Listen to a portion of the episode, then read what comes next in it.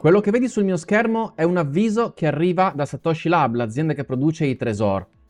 Un altro security leak, informazioni personali di 66.000 utenti, tra i quali l'indirizzo email per contattarli, sono stati trafugati da un sistema di gestione della relazione col cliente che Satoshi Lab utilizzava. E quindi ecco qui un'email che ci avvisa di quanto accaduto. Quali sono le implicazioni e a cosa dobbiamo prestare sempre attenzione?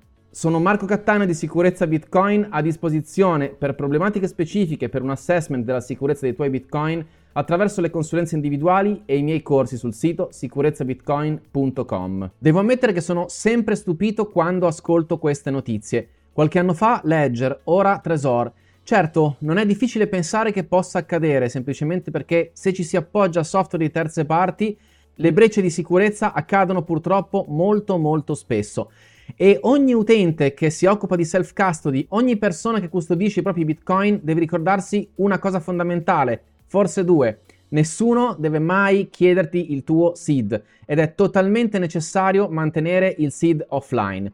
Anche quando parliamo proprio di quelle applicazioni che vengono con l'hardware wallet, le companion app come Trezor Suite o Ledger Live, non dobbiamo mai cadere nel tranello di inserire passphrase o seed phrase all'interno delle applicazioni tramite il computer o lo smartphone. Dobbiamo sempre, sempre, sempre mantenere offline i nostri segreti, quegli elementi che costituiscono le chiavi per movimentare i fondi. Purtroppo tante persone, anche in consulenza, mi rivelano, pur sapendo, pur conoscendo questo principio, di aver in qualche modo compromesso la loro sicurezza, inserendo quei dati in situazioni nelle quali avevano magari abbassato un po' la loro attenzione o nelle quali, avendo davanti un'applicazione legittima, o almeno così credevano loro, si sono sentiti sicuri nell'inserire la seed phrase a video. Lo scopo di un hardware wallet è esattamente quello di avere un display sicuro dove leggere informazioni e quindi copiare, salvare, fare il backup della propria seed phrase, ma anche rimettere informazioni, come nell'operazione di ripristino. Un seed generato da un hardware wallet non deve mai, mai, mai essere utilizzato diversamente su un software, su uno smartphone, né salvato sulle note del telefono, fotografato, né crittato su cloud o sul proprio computer. Nessun tipo di backup elettronico o digitale deve essere mai fatto. Per questa ragione, queste email, questi problemi di privacy in realtà dove alcuni dati degli utenti trapelano, beh, non dovrebbero essere reali problemi per coloro che sanno, che conoscono questi principi e che sanno quindi di dover tutelare il proprio SID. Comunque porto alla tua attenzione quanto accaduto perché da una parte va detto, va denunciato, queste aziende dovrebbero avere un livello di sicurezza maggiore.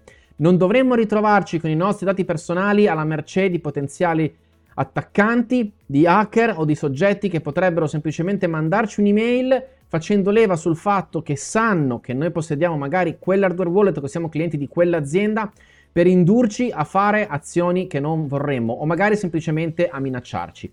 In queste situazioni spesso le questioni di privacy diventano questioni di sicurezza. E allora voglio concludere questo video facendoti una domanda.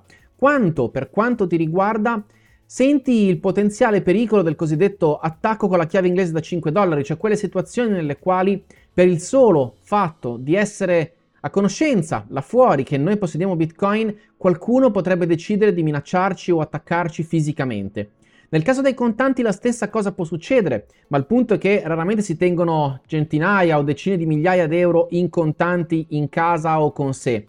Mentre diversamente, quando abbiamo un hardware wallet, quando scegliamo la self-custody, siamo esposti proprio a questo rischio perché magari abbiamo fondi importanti nei nostri hardware wallet. E allora chiudo veramente con questa domanda.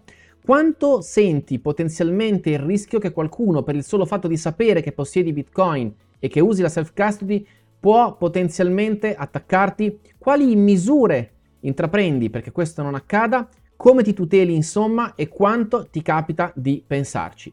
Sono Marco di Sicurezza Bitcoin, ti ringrazio per l'ascolto, a disposizione anche attraverso i miei libri per chi vuole iniziare o approfondire la sua conoscenza di Bitcoin. A presto su questo canale.